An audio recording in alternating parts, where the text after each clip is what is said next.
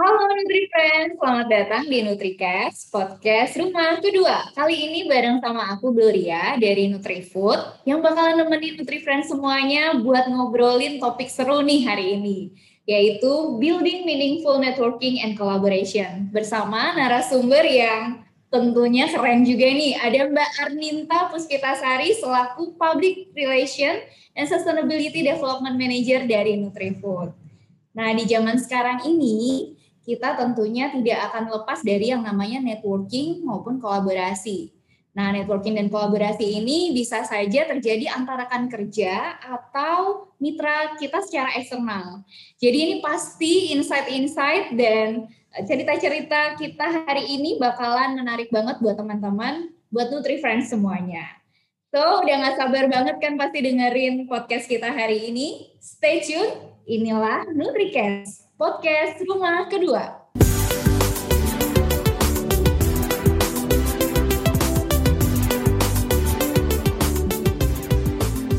Hari ini aku akan ngobrol bareng sama sosok yang dedikatif banget di bidang public relation. Selain bekerja sebagai PR, beliau ini juga aktif di berbagai organisasi dan komunitas. Dan penasaran banget nih buat dengerin all of her stories gimana caranya bisa membangun networking yang bermakna.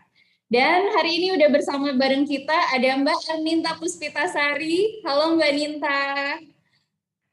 Halo Gloria, apa kabar? Sehat apa ya? Apa kabar? Sehat-sehat Mbak. Assalamualaikum warahmatullahi wabarakatuh. Halo semuanya Nutrifen, semoga dalam keadaan sehat ya. Karena ini nih pada saat kita rekaman podcast kali ini juga uh, kondisi di Indonesia maupun uh, kalau aku kan di Jakarta nih kalau Gloria di Jogja ya Glo? Jogja iya. Kondisinya memang iya. sedang uh, cukup tinggi ya angka COVID-nya. Hmm. Jadi kita juga berharap semua Nutri Friends dalam keadaan yang sehat. Ya, semoga sehat-sehat ya Nutri Friends semua. Mbak Nita sehat ya nih Mbak? Sehat dong, makanya ini bisa uh, rekaman podcast barengan sama Gloria. Iya, ini privilege banget loh Mbak bisa ngobrol bareng sama Mbak Ninta. Penasaran juga Mbak Ninta ini kan cukup aktif di berbagai komunitas, mulai dari komunitas pendidikan, keluarga, dan juga organisasi ini aktif banget.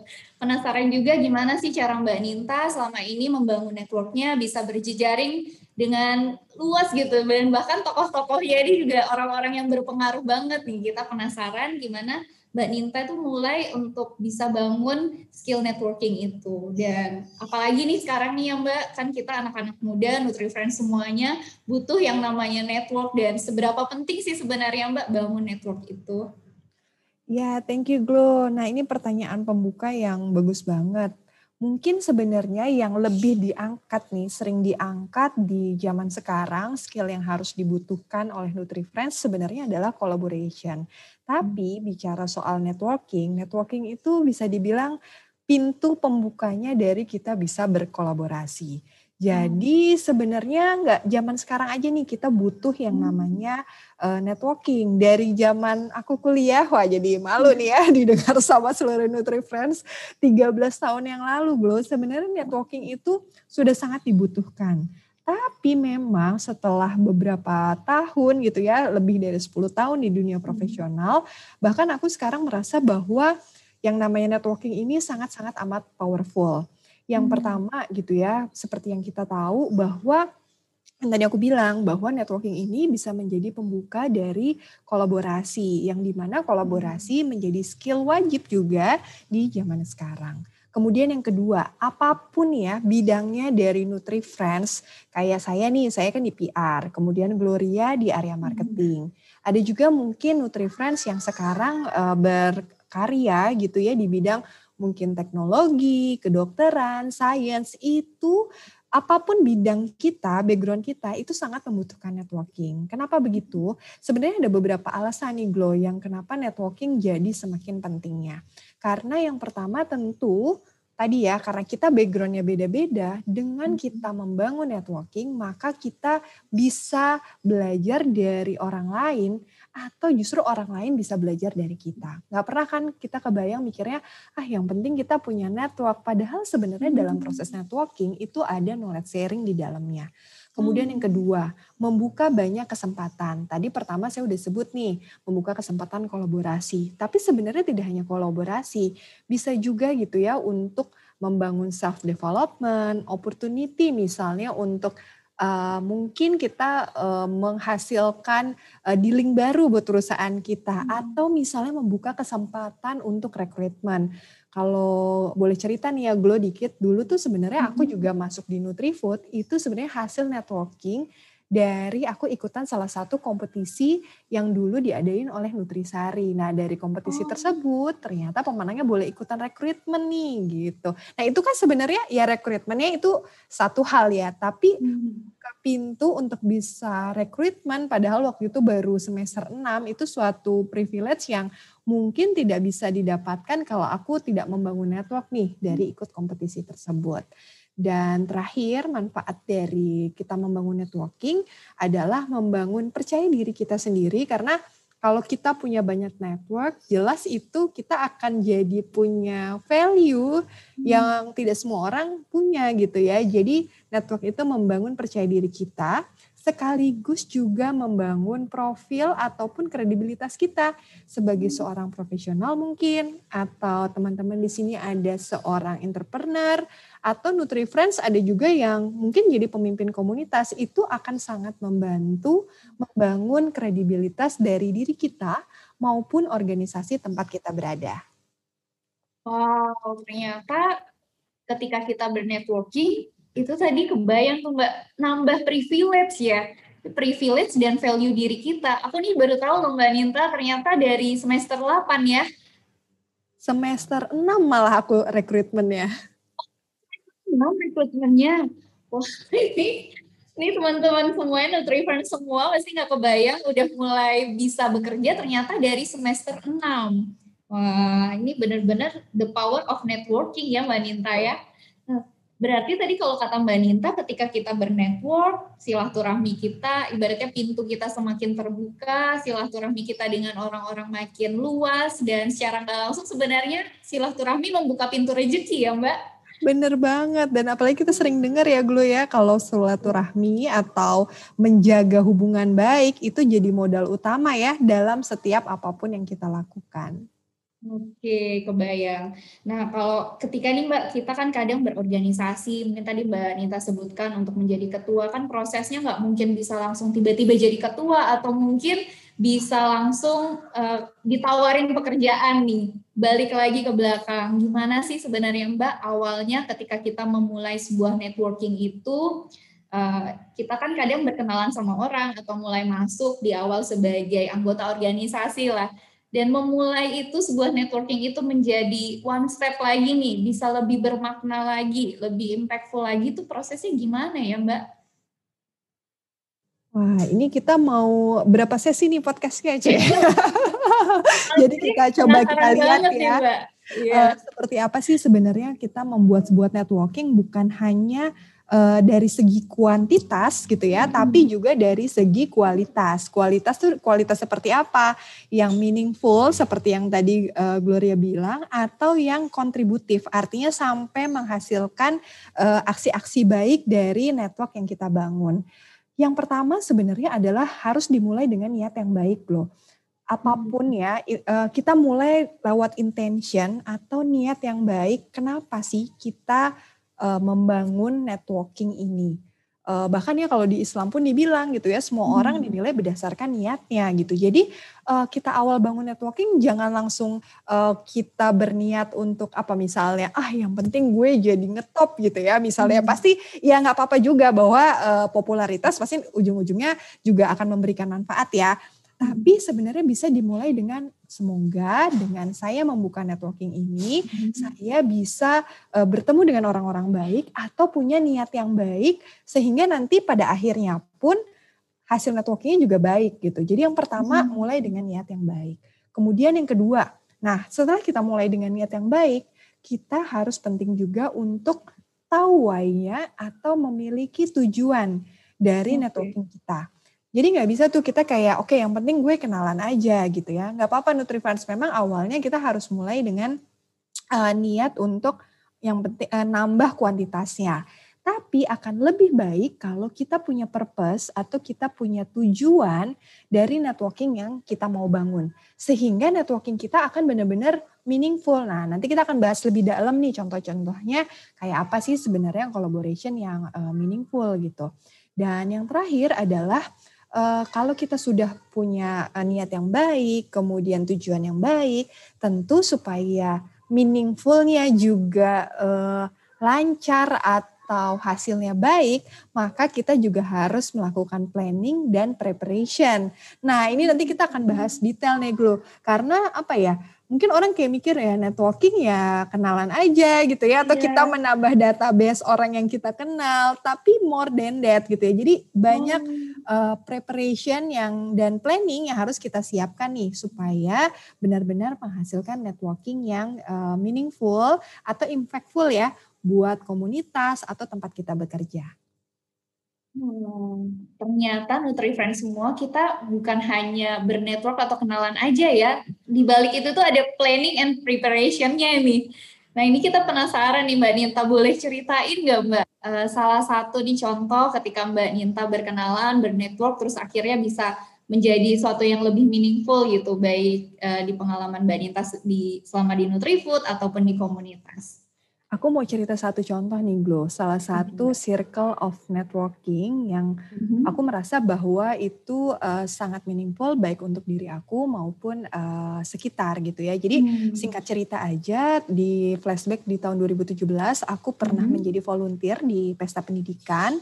Salah oh. satu uh, inisiatif uh, dalam bidang pendidikan yang menggabungkan atau mempertemukan berbagai komunitas, pemerintah, hmm. media, lalu kemudian public figure, korporasi, semua uh, gabung nih jadi satu dalam hmm. suatu aksi yang namanya pesta pendidikan. Nah hmm. ternyata dari pesta pendidikan itu aku kan jadi punya network yang luas banget gitu ya hmm. dalam setiap project yang atau event yang diselenggarakan di pesta pendidikan tersebut. Ternyata setelah selesai nih aku volunteering hmm. di pesta pendidikan, sekarang bahkan udah sejak tiga tahun yang lalu, Nutrifood berkolaborasi dengan jaringan semua murid semua guru yang awalnya adalah cikal bakalnya tuh dulu sih pesta pendidikan tersebut. Kalau oh. dipikir-pikir itu kayak kok bisa ya gitu ya. Tapi itulah yang uh, aku sebut sebagai uh, networking yang benar-benar bermanfaat dan terus bertumbuh. Dan mungkin sedikit nambahin cerita juga, setelah dari kegiatan volunteer itu, networknya kemudian aku sambungkan dengan korporasi tempat uh, aku bekerja di Nutrifood hmm. ini, gitu ya. Ternyata dari Nutrifood pun, di mana bidang aku adalah di public relation, banyak berhubungan dengan media, ternyata networking aku di bidang media ini bisa aku sambungkan lagi di tempat komunitas aku ada yang namanya Hana Indonesia di mana di situ uh, beberapa rekan media yang pernah aku temui di Nutrifood itu juga ikut meliput nih kegiatan komunitas tempat aku berada. Jadi kalau bisa dibilang yang namanya network itu sebenarnya ya mulainya dari satu hal, tapi ternyata itu kalau terus dijaga, terus uh, kita bertumbuh bersamanya, itu akan terus menjadi suatu circle kebaikan yang akhirnya nggak bermanfaat buat diri kita sendiri juga, Glo, tapi justru bermanfaat di tempat kita bekerja, seperti sekarang di tempatku di Nutrifood. Oh, Oke, okay. penasaran banget nih Mbak. Jadi 2017 awalnya tuh Mbak Ninta voluntary. Sampai di voluntary itu memang arahan dari corporate atau dari personal sendiri Mbak? Ya, itu dari personal aku sendiri yang memang aku uh, memiliki ke, apa ya antusias di bidang mhm. pendidikan. Mm -hmm. Jadi, hmm. nah tapi alhamdulillahnya memang Nutrifood sendiri itu sangat open ya dan bahkan yeah. sangat mengencourage uh, karyawannya untuk bisa aktif di volunteering gitu ya sesuai hmm. dengan ketertarikan di bidang masing-masing. Mungkin Gloria mau nambahin sedikit nggak? Ada nggak pengalaman nih? Aku malah nanya balik ya nih narasumbernya. Tapi mungkin juga biar Nutrifans juga tahu mungkin kalau dari sisi aku kan yang ada di hmm. public relation gitu ya. Tapi Gloria hmm. ini yang mungkin uh, ada di uh, marketing area dan posisinya ada di salah satu kota di Indonesia. Ada nggak Glo mungkin sedikit pengalaman? Biar menambahkan cerita. Balik ya. nih Mbak. Ya, jadi pengalaman sebenarnya waktu 2016 sebelum masuk di Nutrifood, 2014-2015 belum masuk di Nutrifood, itu aku tergabung di Indonesia Mengajar Mbak Ninta. Dan benar ini relate banget sama yang Mbak Ninta ceritain tadi. Mungkin awalnya dari keinginan diri sendiri untuk bergabung di Indonesia Mengajar, tapi dari sana kita nggak pernah nyangka ternyata malah pintu networkingnya malah terbuka luas gitu. Saat ini ada 900 lebih pengajar muda yang tersebar sudah jadi alumni di seluruh Indonesia dan nggak pernah nyangka itu bisa berjejaring dengan lebih luas gitu. Sampai sekarang pun kalau misalnya butuh uh, di instansi tertentu atau komunitas tertentu dari sana itu bisa dapat aja networkingnya.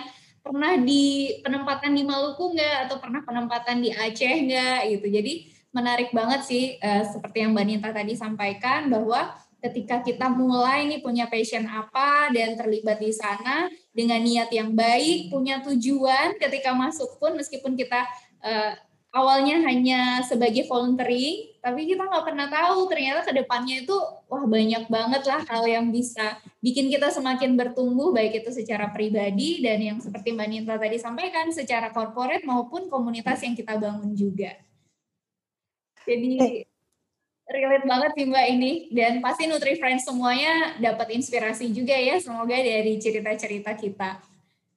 Gitu. Wah, senang banget dengarnya Gloria. Nanti ini juga bisa jadi salah satu contoh nih di obrolan kita selanjutnya ya, Glo. Kita simpen dulu nih sedikit.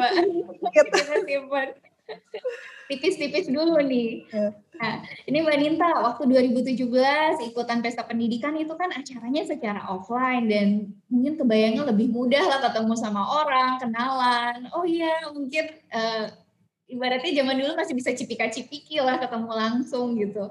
Tapi sekarang ini kan kondisi seperti ini nih Mbak Ninta, COVID dan kita juga harus membatasi diri bertemu sama orang. Gimana ini Mbak caranya kira-kira ketika kondisi saat ini yang harus online, serba online dan apa bedanya ketika kita offline gitu dan online gimana handling untuk bernetworking, berkomunikasi dengan ibaratnya uh, ini ya sasaran-sasaran kita lah yang kita ingin ajak berkolaborasi gitu. Bener banget Glo, di saat seperti sekarang ya, kerasa banget sih terutama setahun terakhir ternyata uh, membangun networking gitu ya antara online maupun offline dan sampai akhirnya berkolaborasi, sebenarnya secara prinsip itu sama aja. Tapi pendekatan maupun tools-tools yang digunakan itu yang berbeda.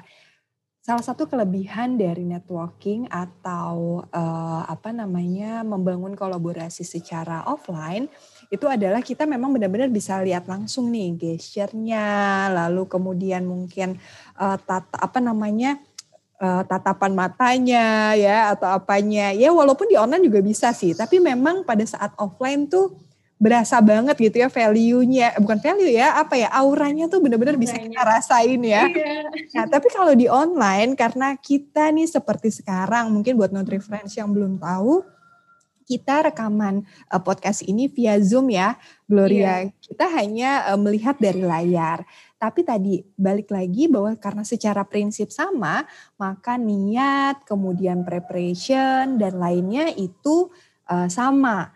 Akan tetapi mungkin yang harus disiapkan jadi berbeda. Kalau dulu acaranya offline atau temu networkingnya ada offline, maka tentu ya outfit, kemudian uh, kita datang sesuai uh, baju yang outfitnya sesuai atau misalnya tempatnya itu harus dipersiapkan. Tapi pada saat online makanya harus disiapkan apa? Tools-toolsnya misalnya kita paham bagaimana penggunaan platform yang digunakan, kemudian tepat waktu itu kan harus sama ya, mau offline atau online itu tetap harus tepat waktu.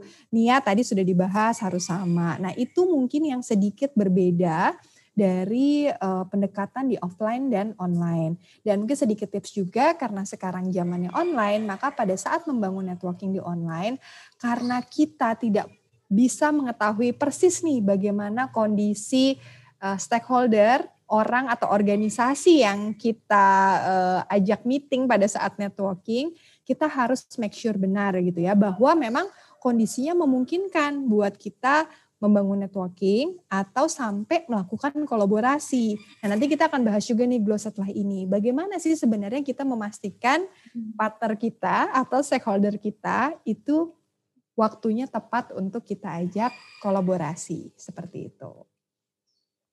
Iya Mbak. Nah kalau tips dari Mbak Nita sendiri nih Mbak ketika kita online itu gimana sih caranya biar lebih dekat lagi sama uh, network yang ibaratnya pembicara atau orang-orang yang penting lah saat meeting atau misalnya seminar biar kita di notice gitu Mbak. Yang pasti adalah kita harus riset dulu. Offline pun juga kita harus riset. Tapi karena kita online berarti risetnya harus uh, bisa jadi nih lewat uh, sosial media, lalu kemudian bisa juga tanya orang terdekatnya atau kita recheck seperti apa sih kondisi organisasinya saat ini. Apalagi di era digital sekarang, informasi bisa banyak diakses. Akan tetapi pastikan bahwa informasi yang kita akses memang adalah informasi yang benar. Yaitu tadi misalnya sosial media, memang misalnya sosial medianya langsung dari uh, sosial media si person yang bersangkutan atau organisasi yang akan kita temui. Jadi bukan dari sumber-sumber yang tidak valid. Itu yang pertama supaya benar-benar uh, makin apa ya? makin uh, mendekat mendekatkan kita dengan calon partner kita. Kemudian yang kedua adalah tadi pada saat kita memang sudah riset yaitu tadi nanti di preparationnya uh, pastikan yaitu tadi ya Glo karena kita juga misalnya kayak aku nih WFH apakah waktunya tepat nih? Oh anak-anak lagi lagi heboh nih di rumah. Misalnya itu hal-hal yang mungkin ada hal-hal yang di luar kondisi kita. Nah itu kita juga harus lebih banyak maklum ya pada saat sesi online kalau ada kondisi-kondisi yang di luar uh, jangkauan kita. Oke, Nutrifriend semua dapat banget kan tadi ternyata sebelum ketemu atau bernetworking sama orang itu kita harus melakukan riset nih tadi kata Mbak Ninta. Apa pun itu ya mulai dari latar belakang uh, orang tersebut organisasi bagaimana tujuannya apa yang ingin uh, kita lakukan bareng sama mereka. Nah itu kita benar-benar harus riset. Dan bedanya kalau offline dan online offline mungkin kita bisa melihat nih orang itu memang ready siap untuk uh, berkomunikasi dengan kita. Tapi ketika online kita juga harus memaklumi berbagai kondisi yang mungkin terjadi pada orang tersebut kayak gitu. Jadi uh, tentu saja ada banyak cara nih baik offline maupun online untuk tetap bernetworking. Nah Mbak Ninta ngobrolin lagi nih, tadi kalau kita udah tahu caranya bernetworking, baik itu secara online maupun offline, kemudian step selanjutnya nih Mbak, gimana caranya membangun networking itu bisa jadi kolaborasi. Seperti tadi kata Mbak Ninta di awal, bahwa networking itu ternyata membuka banyak pintu kolaborasi dan juga privilege lainnya. Gimana nih Mbak, kita penasaran banget nih, Nutri Friends juga pasti penasaran. Oke, Glo. Jadi memang tahapannya kalau tadi kita sampai cerita, oh ya oke dimulai dengan niat. Tapi sebenarnya ada juga tahapan-tahapan singkat nih gimana caranya kita membangun networking yang akhirnya pada akhirnya adalah membangun meaningful collaboration. Ada beberapa tahap, mungkin aku akan uh, apa ya? Mungkin aku akan sharing sedikit gitu ya beberapa tahapannya secara singkat. Ada enam tahapan sebenarnya yang Nutrifan bisa lakukan mulai dari define, kemudian schedule, prepare, execute, follow up, dan juga scale up. Kayak apa sih sebenarnya tahapannya? Ini sebenarnya eh, hal-hal uh, yang mungkin Nutrifresh juga sudah pernah lakukan, tapi kita akan bahas sekilas bagaimana ini benar-benar bisa dioptimalkan dalam kita membangun networking. Yang pertama define. Jadi yang tadi kita bahas, kita harus mendefine dulu siapa diri kita, apa goal kita dari networking ini, dan juga mendefine siapa aja sih yang mau kita approach atau mau kita dekati untuk masuk ke dalam network kita. Kemudian yang kedua, scheduling. Nah, ini glow yang tadi aku bilang. Kita kadang-kadang udah punya nih tujuannya, orangnya, tapi kita suka lupa nggak mempersiapkannya dengan baik untuk memulai networking. Misalnya, kita tentukan waktunya kapan nih kita mau mulai buat kenalan. Kemudian message apa sih yang pengen kita sampaikan ke partner kita. Kemudian apakah waktu yang kita siapkan itu sesuai nggak sama yang mau kita ajakin uh, ketemuan, baik itu walaupun ketemuannya via Zoom. Dan apakah juga pada saat nanti kita mau ketemuan via Zoom, apakah kita juga udah prepare, kita paham platformnya, kita menggunakan outfit yang sesuai walaupun di Zoom, lalu kemudian apakah kondisi di rumah pada saat kita nge-Zoom itu juga uh, kondusif. Jadi di bagian scheduling itu banyak sekali yang kita harus persiapkan. Kemudian prepare, ini uh, agak beririsan ya sama yang schedule tadi bahwa sebelum kita memulai meeting untuk membangun networking, maka yang tadi Gloria kita bahas di pertanyaan sebelumnya, kita harus mempelajari profil dari orang atau organisasi yang akan kita temui. Kemudian pertanyaan-pertanyaan apa yang ingin kita tanyakan atau mungkin apakah perlu kita menyiapkan deck-deck untuk kita memperkenalkan diri kita. Misal nih kalau aku di public relation ada yang namanya kegiatan media visit untuk kita memperkenalkan Nutrifood terhadap partner media kita. Nah biasanya aku pada saat media visit akan sharing nih sekilas tentang Nutrifood seperti apa sih. Nah kalau aku cuma bercerita tanpa ada dukungan visual, nah itu kan jadi kurang menarik ya, apalagi kita online. Jadi biasanya aku akan siapkan juga nih semacam simple presentation untuk mengenalkan tentang Nutrifood. Dan kemudian di preparation ini kita juga harus punya apa ya orat-oratan punya draft gitu ya.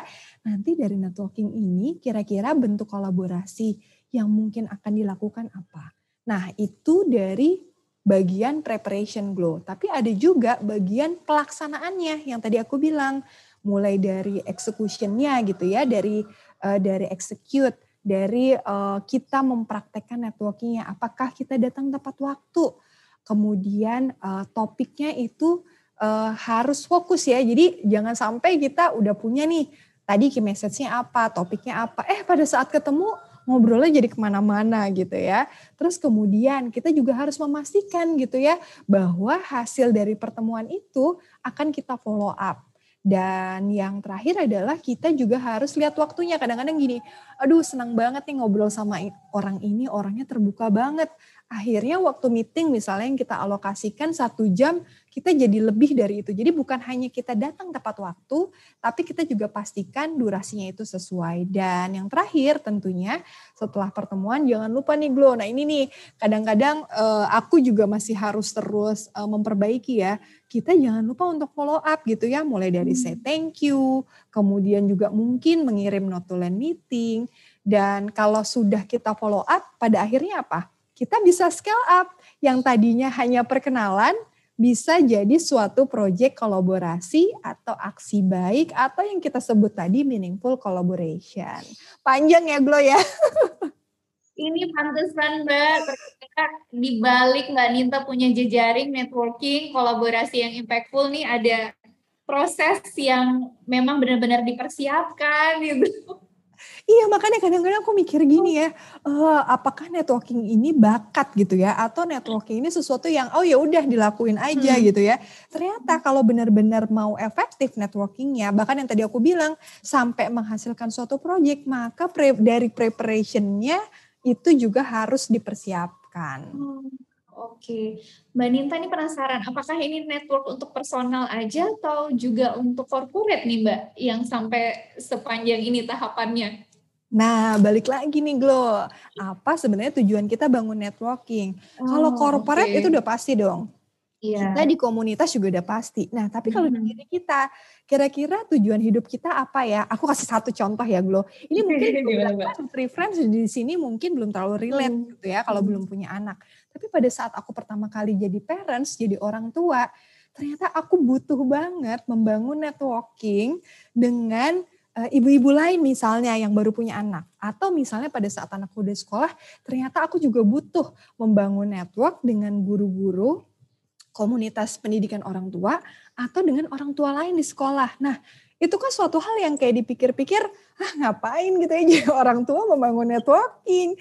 Padahal dampaknya pada saat aku butuh uh, bertukar pikiran tentang pendidikan hmm. anak atau misalnya memilih suatu produk ternyata yang tadi aku bilang di awal tujuan networking itu bukan hanya uh, project bukan hanya dalam pekerjaan tapi dalam personal okay. life sangat membantu knowledge sharing ya dari stages of life atau tahapan hidup kita. Kayak Gloria nih kayaknya uh, butuh network untuk sesuatu ya,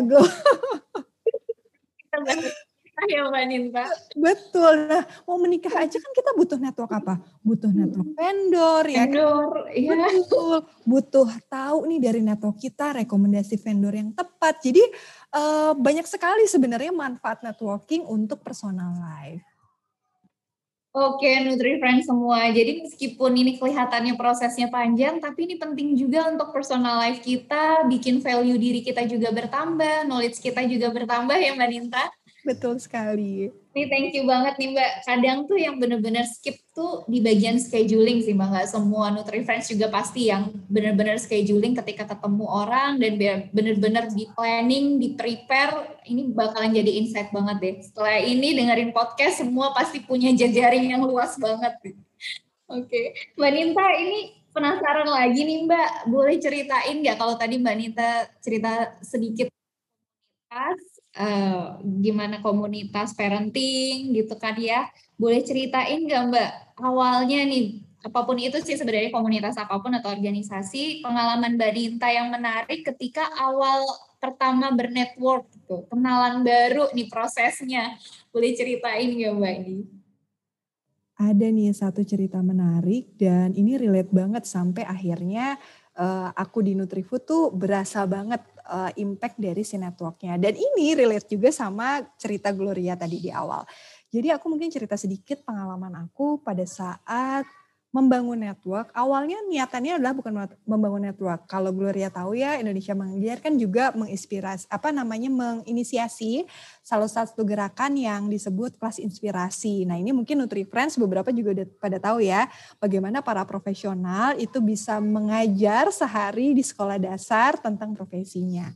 Nah, eh, waktu ada kelas inspirasi itu aku ikutan langsung tuh mendaftar di angkatan pertama.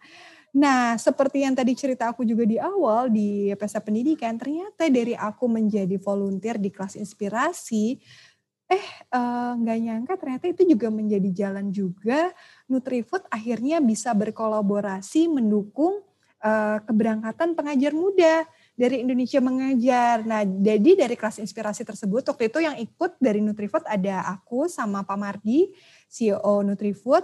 Nah, karena kita berdua ikut, kita kan jadi tahu nih, oh ternyata Indonesia Mengajar tuh programnya seperti ini ya. Ada loh yang disebut pengajar muda. Nah, dari situlah akhirnya Nutrifood berkomitmen untuk mendukung keberangkatan pengajar muda. Nah itu baru step kedua tuh udah di scale up tuh dari aku volunteer pribadi terus jadi korporasi nih yang ikut support. Nah dari situ ternyata kita juga pengen menularkan nih semangat para pengajar muda ke para karyawan. Akhirnya aku agak lupa di tahun keberapa kita memberikan semacam uh, apresiasi buat para volunteer internal. Kita sebutnya Nutrifood Volunteerism. Gloria juga pasti tahu ya sebagai Nutrifooders.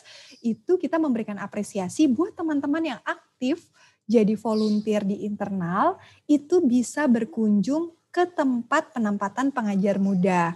Akhirnya kita seleksi berdasarkan esai dan keaktifan. Akhirnya waktu itu aku bersama beberapa teman-teman ya apa namanya volunteer dari internal, kita sama-sama berangkat nih ke tempat penempatan pengajar muda. Itu yang ketiga. Baru sampai situ ya. Itu udah udah scale up tahap berikutnya. Kemudian tahap berikutnya lagi seperti Gloria nih. Ternyata dari para pengajar muda begitu selesai bertugas di tempatnya, ternyata bisa ikutan loh dapat jalur juga gitu ya untuk ikutan rekrutmen menjadi karyawan Nutrifood. Dan akhirnya seperti kita tahu juga kalau NutriFriends tahu di Nutrifood ada banyak alumni pengajar muda yang bekerja menjadi karyawan Nutrifood. Ya nggak sih Glo? Iya Jadi terima kasih Mbak Ninta udah ikutan kelas inspirasi. Sebenarnya mungkin nggak nggak langsung berkaitan ya, tapi setelah aku karena aku mempersiapkan nih buat podcast hari ini, jadi aku jadi ngelis gitu ya. Ini iya. sebenarnya kalau dirunut-runut tuh dari mana ke mana sih sebenarnya gitu ya. Dan terakhir, ini juga terakhir Glo yang tadi aku sempat bilang aku juga aktif di salah satu komunitas parenting namanya Hana Indonesia. Terakhir bahkan di awal tahun dari link aku di Nutrifood gitu ya berkolaborasi dengan Indonesia Mengajar, akhirnya komunitas aku jadi berkolaborasi juga gitu ya dengan Indonesia Mengajar. Jadi kalau dipikir-pikir itu kayak tahapannya dimulai dari niat baik hanya ingin menjadi uh, pengajar gitu ya di sekolah dasar, akhirnya bisa berkembang berkembang terus bertumbuh menjadi network dan akhirnya menghasilkan aksi-aksi baik maupun manfaat nih dalam uh, circle-circle yang ada di sekitar aku ataupun ada di sekitarnya Nutrifood. Wah, Mbak Ninta, ini kebayang banget mulai dari langkah kecil ternyata itu bisa berimpact sebegitunya sampai alumni-alumni Indonesia mengajar nih seperti Gloria hari ini juga punya kesempatan buat ngobrol bareng hari ini sama Mbak Ninta dan bahkan bisa kerja di NutriFood. Nah, buat NutriFriends semuanya, mungkin bisa juga ya kita mulai dengan langkah kecil dan kita nggak pernah tahu ke depan bisa se-impactful apa nantinya. Mbak Ninta lanjut lagi nih. Ketika Masih ada nih ya pertanyaannya. Iya, sih penasaran banget nih soalnya. Kalau tadi udah bernetworking pertama kali ikut kelas inspirasi, tapi kan nggak semua orang nih mbak ketika pertama kali bernetworking tuh mereka langsung yang halo uh, gue Gloria gitu dari Nutrifood gitu kan atau uh, langsung yang kenalan pengen tahu orang tersebut bisa menceritakan apa value dirinya atau tujuannya segala macam kadang kan kita ditutupi dengan rasa kurang percaya diri nih mbak atau kita merasa kayak komunikasi kita nih masih kurang, kita kayak masih belum cukup berpengaruh buat orang tersebut buat bisa ngobrol sama mereka. Kira-kira gimana sih Mbak Ninta tips triknya untuk bisa handling hal-hal tersebut? Iya Glo, aku pun merasakan seperti itu. Jadi Nutri Friends nggak perlu merasa sendirian. Karena event aku udah lebih dari 10, tahun di bidang public relation yang tugas utamanya memang membangun networking bahkan uh, sampai harus ke stakeholder engagement yang strategis, itu pun masih banget merasakan seperti itu. Makanya kenapa akhirnya aku mm, benar-benar meng-highlight soal preparation karena dengan kita prepare lebih baik, maka kita juga akan lebih percaya diri pada saat mau memulai networking. Itu yang pertama. Jadi preparation jadi kita udah bahas ya, riset dan lain-lainnya. Kemudian yang kedua, nah kalau niatnya udah baik, kita juga harus tunjukkan niat baik itu. Kadang-kadang gini, kitanya udah punya niatan baik, eh pada saat ketemu kita lupa senyum. Itu kan hal simpel ya. Padahal senyum itu tuh juga sangat membantu untuk kita bisa menunjukkan niat baik kita. Jadi niat baik itu harus ditunjukkan. Jadi bukannya uh, pamer atau apa bukan, tapi kita memang harus menunjukkan niat baik kita dengan berbagai cara. Salah satu yang paling simpel adalah dengan kita senyum gitu ya. Dan yang terakhir gitu ya, sedikit tips dari aku. Kita harus memahami bahwa setiap orang itu uh, unik gitu ya dalam artian yang akan kita temui mau sebagus apa pun risetnya, mau selengkap apa pun preparationnya, kita hanya bisa fokus pada apa-apa yang kita bisa kontrol. Misalnya tadi kan preparation, kita tepat waktu dan lainnya. Tapi ada hal-hal nih yang kita tidak bisa kontrol. Misalnya tiba-tiba ternyata orang yang mau kita temui suasana hatinya sedang tidak baik. Atau misalnya tiba-tiba meeting kita di cancel karena mungkin di perusahaannya ada sesuatu yang urgent. Jadi kita hanya kita lebih baik fokus pada apa-apa yang bisa kita kontrol dan kita maklumi bahwa yaitu tadi uh, memulai itu memang uh, nggak mudah. Tapi percaya deh orang yang kita temui juga sama kok groginya kadang-kadang sama kita gitu ya. Kan kita mikir waduh kayaknya kita nih yang paling grogi. Padahal yeah. bisa jadi dia juga grogi Gloria mau ketemu sama kita. Gitu. Jadi jangan takut bisa jadi mereka juga grogi ketemu bareng sama kita. Oke mbak nih kalau misalnya kita udah prepare segala macam kita udah riset tentukan tujuan eh ternyata orangnya nolak kita nih mbak. Gitu kita di kita uh, tidak diperhatikan atau tidak uh, ya mungkin lagi sibuk atau apa tapi kan kadang masih ada rasa-rasa uh, tertolak di aku gimana? gitu. Gimana tuh mbak handling yang kayak gitu gitu pernah nggak mbak Dinta? Jangan-jangan nggak pernah lagi nih Nutri Friends, ya ampun ini benar-benar ya mungkin kayak Nutri Friends bilang ah ya Mbak Ninta enak nih gitu ya Mbak Ninta sekarang uh, udah jadi PR, kemudian PR-nya di Nutrifood gitu ya atau misalnya udah punya banyak network. Padahal perjalanan uh, membangun network itu nggak sebentar Glow. Jadi ini mungkin yang tadi aku lupa bahas juga di awal bahwa yang namanya membangun network itu adalah semacam membangun reputasi juga. Jadi membangun reputasi itu kan perjalanan kita dari sebelum saat ini, saat ini dan ke masa yang akan datang. Begitu juga pula networking dan juga collaboration. Artinya ditolak itu wajar. Itu yang pertama ya. Jadi kita harus accept juga gitu ya bahwa yang namanya ditolak itu wajar.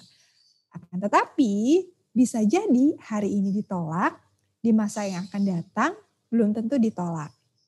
Tapi intinya adalah kenapa tadi di tahapan uh, membangun network dan collaboration itu ada yang uh, proses follow up dan juga scale up karena bisa jadi network saat ini mungkin tahapannya hanya kita kenal atau kita uh, ya punya nomor teleponnya dan kemudian sapa-sapaan. Tapi kalau kita terus melakukan scale up, kita terus maintain, bisa jadi itu akan meningkat bukan hanya dari segi kuantitas, tapi juga dari segi kualitas.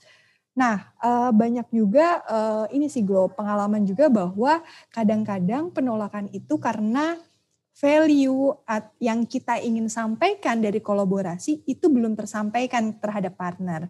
Dan by the, by the time gitu ya, dengan kita terus mengedukasi, dengan terus kita memaparkan nilai-nilai baik, pada akhirnya kalau niatnya baik, caranya baik dan terus di apa ya, disiram gitu ya, eh, apa namanya bibitnya itu pasti akan pada akhirnya kita bisa diterima menjadi suatu kolaborasi. Itu sih Glo kira-kira sedikit tips gitu ya supaya nggak patah semangat gitu ya. Nutrifriends gak boleh patah semangat. Aduh ngajuin proposal yang ini ditolak gitu ya. Biasanya kan kalau iya. Nutrifriends yeah. nih ada yang ngajuin proposal atau ditolak. Aduh ngajakin kolaborasi uh, terus kemudian ditolak gitu ya. Kayak Nutrifood sendiri gitu ya, Glo. Kita berusaha menginspirasi hidup sehat. Aku masuk PR 13 tahun yang lalu, aduh kayaknya susah banget gitu ya bilang kayak pentingnya olahraga atau pentingnya baca uh, apa label nutrisi. Tapi makin ke sini orang jadi tahu, oh ternyata itu memang benar ya. Ternyata itu harus dilakukan ya. Akhirnya sekarang mungkin orang kayak ngeliatnya oh lebih gampang ya oh Nutrifood udah kolaborasi nih sama pemerintah sama komunitas padahal ada uh, apa ya yang kita pupuk gitu ya dari sebelum-sebelumnya nih tentang bagaimana mengedukasi, kemudian mengapresiasi partner dan lain-lainnya. Oke, Nutri Friends semua. Jadi apa yang Mbak Ninta dapat ini adalah proses panjang selama berpuluh tahun ya. Ini 13 tahun ini. Atau jangan-jangan mungkin sebelum dari Mbak Ninta masuk kerja juga ya. Tadi kalau Nutri Friends sempat dengerin di awal, mulai dari semester 6 loh ini. Jadi ya NutriFriends semua kita semua pasti pernah mengalami penolakan mungkin, deg-degan mungkin kalau misalnya ketemu orang, tapi jangan takut itu semua harus dipupuk kata Mbak Ninta. Mulai dari sekarang dan saat ini untuk yang akan datang. Nah Mbak Ninta ini kita udah hampir di ujung acara nih Mbak. Mau pernah eh, boleh cerita ini nggak Mbak, gimana caranya uh, ketika kita bernetworking, tadi Mbak Ninta sudah cerita bernetworking bermakna berkolaborasi, tapi do and don'ts-nya nih selama bernetworking. Dunya sebenarnya uh, tadi udah udah banyak dibahas ya, dunya ya mulai dari niat yang baik, terus kemudian uh, melihat ini sebagai sesuatu ini in, in, apa namanya investment buat kita gitu ya, kita punya tujuan, tapi mungkin aku boleh nambahin sedikit adalah dunia adalah kita respect gitu ya. Kita harus punya respect gitu ya terhadap uh, kayak salah satu culture-nya Nutrifood juga ya. Salah satunya dari respect gitu ya. Kita harus respect sama berbagai partner yang kita ajak networking maupun kita ajak kolaborasi. Karena setiap partner kita pasti punya value, punya kepentingan, punya background yang berbeda-beda. Jadi respect dalam membangun networking dan kolaborasi itu penting. Donsnya adalah jangan uh, dons banyak ya mulai dari jangan uh, apa namanya neg, apa memunculkan negatif vibes gitu ya yang tadi kita udah banyak bahas. Tapi mungkin yang mau aku highlight adalah donsnya adalah jangan selalu melihat networking atau collaboration hanya uh, sebagai sebuah value atau kuantitas yang terhitung gitu ya. Tapi harus melihat sebagai uh, value barter. Jadi jangan hanya selalu melihat angkanya mungkin dari sponsorship yang diberikan atau mungkin apa apa apa pun yang ada di hitam di atas putih, tapi harus lebih melihat dari segi manfaat maupun dari segi uh, jangka panjangnya hubungan ini bisa terus dibangun. Siap Mbak Ninta. NutriFriends semua dicatat ya tadi ada do and don'ts-nya harus respect, don'ts-nya juga kita uh, jangan takut nih buat memulai gitu kan. Terus harus lihat bahwa semua orang punya value-nya sendiri-sendiri. Itu perlu kita perhatikan. Ya Mbak Ninta, thank you banget. Ini nggak kerasa kita udah hampir di pengunjung acara. Nah, boleh minta closing statement dari Mbak Ninta nggak ini buat Nutri Friends semuanya? Gimana sih cara bangun networking yang bisa meaningful dan mendapatkan collaboration yang impactful? Wah, bagus banget nih Gloria merap up ya tadi. Jadi kalau dari aku buat semua Nutri Friends mulai dari sekarang membangun networkingnya karena nggak usah tunggu kerja di perusahaan mana atau tunggu lulus, mulai dari sekarang networkingnya.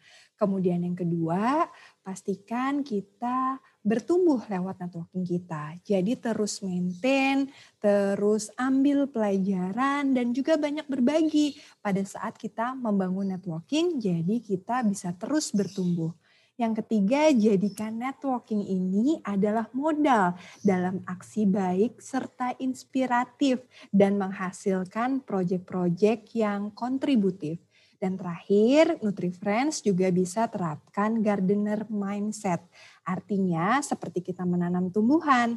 Kadang-kadang pada saat kita menanam, kita belum tahu nih ya kira-kira nanti akan tumbuh seperti apa, akan seberapa banyak. Tapi kalau apa yang kita tanam itu selalu kita rawat dengan baik, kita siram, kita mulai juga dengan uh, bibit yang baik, pasti nanti hasilnya juga akan baik. Atau yang tadi kita sebut sebagai kolaborasi yang impactful dan juga meaningful. Begitu Gloria, semoga bermanfaat ya Glo. Bermanfaat banget Mbak ngobrol hari ini, dapat insight yang banyak banget ini ternyata memulainya itu bukan hanya proses yang singkat tapi benar-benar Mbak Ninta dan uh, Mbak bangun ini dengan mulai dari awal banget gitu bahkan sebelum lulus uh, udah memulai networking ini dan itu yang akan kita semua Nutri Friends semua akan pelajari ya dan kita pasti bakal terapin nih. Terima kasih banyak Mbak Ninta tadi atas cerita dan ngobrol-ngobrol inspiratifnya. Tidak terasa sudah hampir satu jam ya tadi kita ngobrol dan kita bahas banyak tentang gimana sih building meaningful networking and collaboration.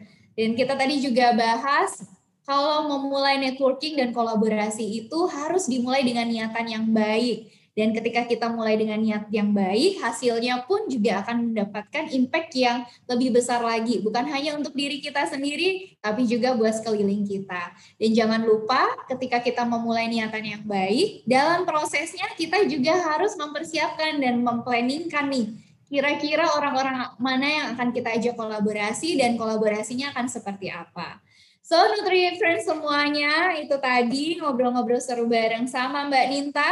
Ini akhir dari NutriCast kita pada hari ini. Aku Gloria, pamit undur diri. Sampai jumpa di NutriCast volume selanjutnya. NutriCast, podcast rumah kedua. NutriFood, dari kini hingga nanti. Akan selalu di hati. Nutrifood hadirkan berjuta inovasi Inspirasi hidup bernutrisi